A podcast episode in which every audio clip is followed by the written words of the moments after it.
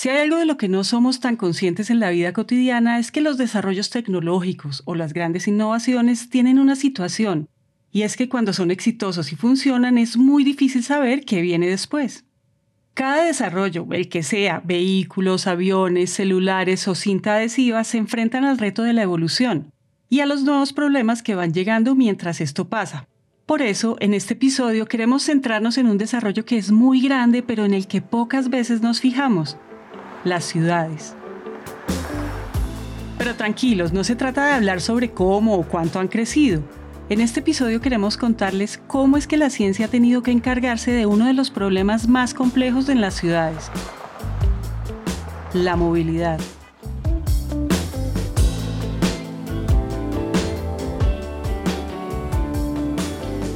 Bienvenidos a Elemental, un podcast de tres eme y Naranja Media.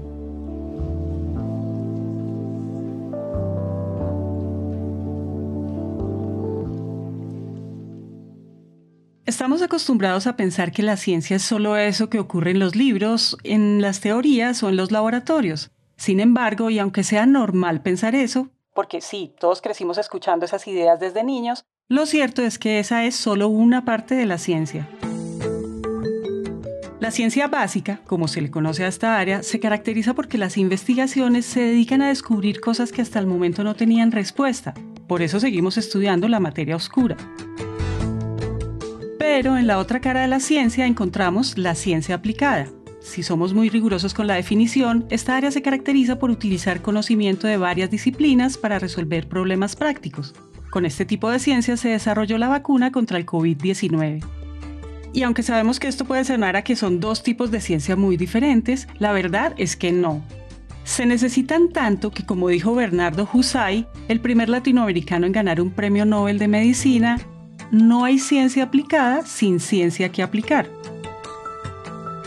Y como la ciencia aplicada pone en práctica conocimientos para hacer la vida cotidiana más sencilla, pues en este episodio queremos hablarles sobre cómo funciona esta ciencia en algo tan cotidiano como las calles en las ciudades. Pero como las calles en las ciudades no llegaron de la nada, pues les vamos a contar.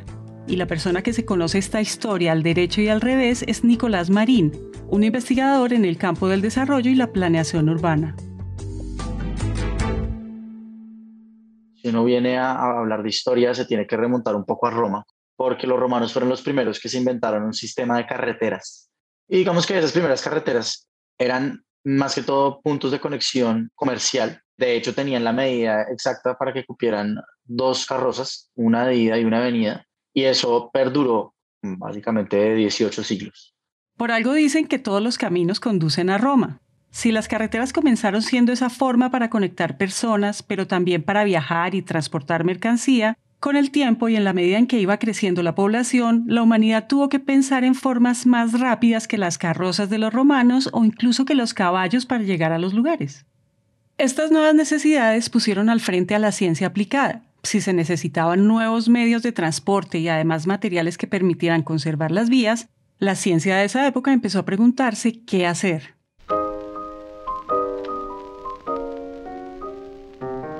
Encontrar respuestas tomó tiempo, pero poco a poco la ciencia aplicada fue dando sus frutos y le dio vida a las primeras carreteras con asfalto, a las llantas con neumáticos, y puso a la sociedad frente a la segunda revolución industrial, en la que Henry Ford partió la historia en dos.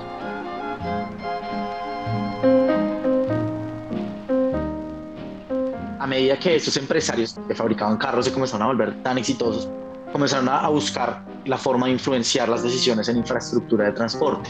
Entonces, una de las formas en las que lo hicieron, por mencionar solo dos, fue, primero, hacer lobby muy intenso para que en Estados Unidos se comenzara un programa muy ambicioso para construir carreteras, que se vino a dar en Estados Unidos más o menos desde los años cuarenta, cincuenta.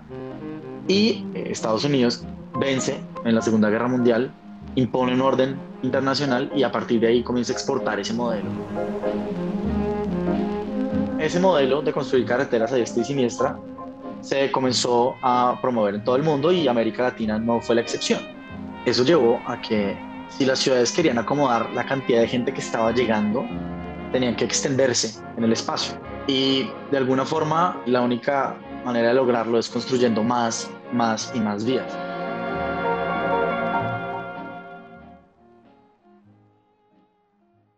Crecimos y construimos tantas carreteras que al final no supimos cómo hacerlas bien. A diferencia de Estados Unidos, en América Latina el crecimiento de las ciudades y la llegada de los coches no se dio de una forma tan organizada.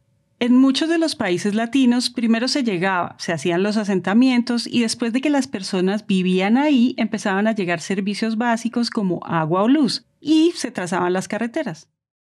En un contexto como este, donde la planificación urbana no era prioridad, pasaron dos cosas. La primera, que el diseño de las carreteras se hizo en función del carro, y la segunda, que se desplazaron los usos que las personas le daban al espacio público, que era la calle. Como resultado de esto, millones de personas mueren en la vía anualmente, y especialmente en Latinoamérica, pues mucho más alto que muchas causas de muerte comunes, como lo sería un infarto, como lo sería un cáncer, incluso superan de lejos las muertes violentas. ciento ochenta y seis mil niños mueren al año cruzando alguna calle en el mundo. Eso quiere decir que todos los días quinientos niños fallecen por accidentes viales y cada uno de estos niños ha perdido la vida mientras va caminando a la escuela. Desde este punto, moverse por la ciudad es mucho más que decidir qué transporte voy a usar. Moverse, en esencia, es un derecho que permite garantizar otros derechos. Para los niños se trata de educación, pero para otras personas se trata de ir al trabajo o acceder al sistema de salud. Por eso, cuando una vía está mal señalizada, cuando las calles se diseñan sin andenes, cuando no funcionan los semáforos o cuando no se respetan las normas de tránsito, estamos vulnerando el derecho más importante de todos, el derecho a la vida.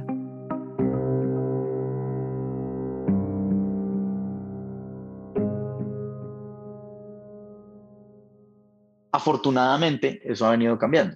Entonces, eh, en muchas ciudades del mundo se habla de visión cero.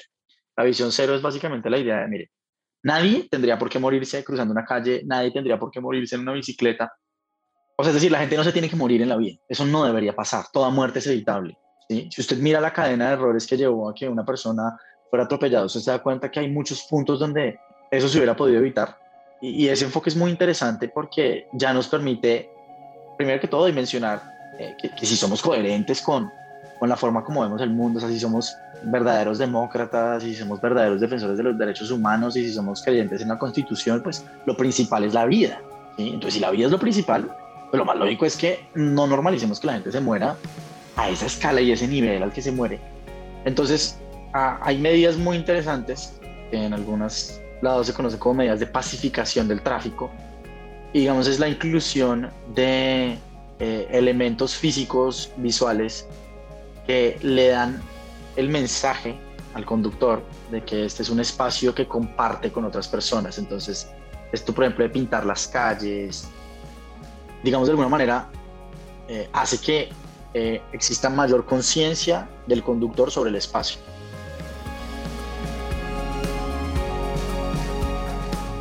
Aunque no lo parezca, hacer que los conductores, pero en general todas las personas que usan la infraestructura vial, tengan más conciencia sobre el espacio, se ha logrado gracias a la ciencia aplicada.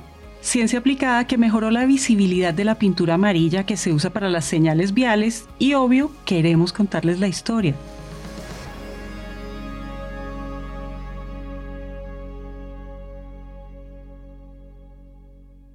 Imagínense que un día va caminando por una de las calles más transitadas de la ciudad. Están los carros de siempre, se encuentran con un par de conocidos y estando a unos metros de llegar al cruce, un destello de color amarillo empieza a robarse toda la atención. Se trata de un gran triángulo amarillo pintado en la calle. El color y la forma es tan llamativa que no solo lo ves tú, sino también los conductores que están mucho más lejos. Cualquier persona en este punto amarillo es visible y por eso el resultado de esta pintura es proteger la vida de quienes están ahí. Resulta que ese triángulo amarillo se pintó doscientas ocho veces cerca a zonas escolares en Seúl, como parte de una campaña que se llamó Yellow Carpet o Alfombra Amarilla. Una de las cosas más interesantes de estas intervenciones es que la pintura que usaron en las alfombras tiene una tecnología especial de señalización de pavimentos, desarrollada por tres eme. Ahí es donde la ciencia aplicada cobra vida, cuando coge algo tan cotidiano y normalizado como la pintura de una señal para mejorarla y proteger la vida. La historia no acaba aquí. La alfombra amarilla fue solo una iniciativa de algo que con el tiempo se hizo más grande y se convirtió en el proyecto Zona Escolar Segura, una campaña mundial liderada por tres eme. Y queremos que sea Víctor Cabrera, director de la División de Transporte y Seguridad Vial para América Latina en tres eme, quien nos siga contando la historia.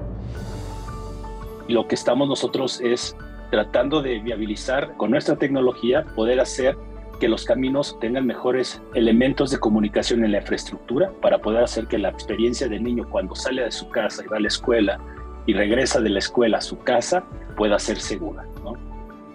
Ese compromiso del que hablaba Víctor es el reflejo de que las necesidades y las prioridades cambiaron. En el nivel de desarrollo en el que estamos, con la infraestructura vial, la ciencia aplicada tiene nuevas preguntas. Las de principio de siglo estaban encaminadas en cómo hacíamos mejores calles y mejores medios de transporte. Claro, porque el protagonista era el monstruoso e innovador automóvil. Pero ahora las preguntas de la ciencia aplicada están en función de las personas, de cómo mejoramos las calles que ya tenemos o cómo hacemos seguro el camino de un niño que va a la escuela. Y aquí pensar como científicos es clave. Cuando dejamos de transitar las ciudades en piloto automático y empezamos a observar cómo están las calles, qué les falta o por qué no funcionan, nuestro cerebro procesa toda esa información en clave de soluciones y no de problemas. En las calles convergen tantos elementos que los cambios pueden venir desde las regulaciones de seguridad vial hasta en los materiales que se usan para pintar las señales de tránsito, como se hizo en la campaña de alfombras amarillas. Y es que la visibilidad de la señalización sigue siendo un campo abierto para la innovación y el cuidado de la vida. Nosotros creemos en tres eme que la visibilidad de la infraestructura tiene que ser funcional bajo cualquier condición de clima, ¿no? Entonces, los chicos cuando van a la escuela van entre seis de la mañana y ocho de la mañana y la cantidad de luz que existe en las calles es muy baja. Entonces nosotros tenemos tecnología amarillo, amarillo fluorescente que permite que con bajos índices de luminosidad los mensajes en las señales viales puedan ser más visibles, ¿no? Cuando tú te estás acercando a un cruce peatonal o a una intersección o puedes hacer, quieres hacer mucho más evidente eh, límites de velocidad que se tienen que respetar en ciertos horarios, ¿no? No sé si tú has experimentado cuando vas en la carretera y empieza a llover, ¿qué es lo que pasa con la señalización que está en el piso? Se apaga. La, el agua reduce los índices de refracción de luz hasta en un noventa por ciento.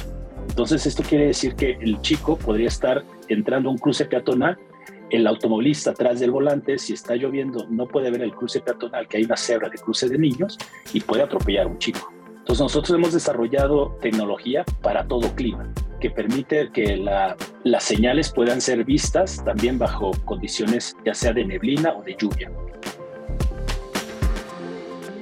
La aplicación de estos desarrollos como los creados por tres eme no están guardados en un laboratorio, están en las calles y se siguen implementando como parte del proyecto Zona Escolar Segura, que en su primera fase en América Latina busca modificar cien zonas escolares para hacerlas realmente seguras, mediante la reforma de cruces peatonales y señalización con materiales reflectantes. Si quieren conocer más detalles de esta tecnología, les dejamos el enlace en la descripción del episodio. ¿Se imaginan qué pasaría en el mundo donde más ideas como estas se juntaran? Tener cambios muy profundos seguramente nos tomará tiempo, pero lo importante en este camino es que la ciencia aplicada y las personas se están uniendo para resignificar el valor que tiene la movilidad en la vida. Y aunque el camino es largo, queremos terminar este episodio con una reflexión muy poderosa que tuvimos con Nico, para que, sin importar en qué trabajamos o qué hacemos, también le demos cabida a la innovación que tiene ciencia aplicada para resolver nuestros problemas. Estoy convencido de que moverse en la ciudad te brinda el derecho a la ciudad. Es decir, no es lo mismo estar en un restaurante sin poder comer que estar en un restaurante pudiendo comer. Y no es lo mismo vivir en una ciudad, pero vivir condenado a un barrio o vivir condenado a un, digamos, a una comuna, a una favela, como si fuese una especie de cárcel urbana. Eso no es lo mismo a vivir en una ciudad, porque pierdes derecho a ella al estar condicionado a no moverte. Entonces creo infinitamente en el valor de moverse. Digamos, el movimiento es vida. El movimiento es acceso, el movimiento es acceso a la cultura, el movimiento es acceso a los trabajos, el movimiento es acceso a la educación, el movimiento es el encuentro, porque Estoy convencido que lo más importante de las ciudades son las relaciones que se tejen en torno a las ciudades, y esas relaciones necesitan del movimiento. Entonces, si uno está resignificando la movilidad y resignificando la vida, se da cuenta de que la vida es la movilidad. Elemental es un podcast de tres eme en coproducción con Naranja Media. Este episodio fue escrito y producido por Araceli López. El trabajo editorial es de Valentina Barbosa y Manuel Torres. El diseño de sonido fue hecho por Santiago Bernal. El arte, diseño y material publicitario es hecho por Luisa Ríos. Todo el soporte técnico para la grabación es hecho por Julián Cortés. Adriana Ríos y Marcela Linares dirigen todo el trabajo editorial, contenidos y curaduría por parte de tres eme.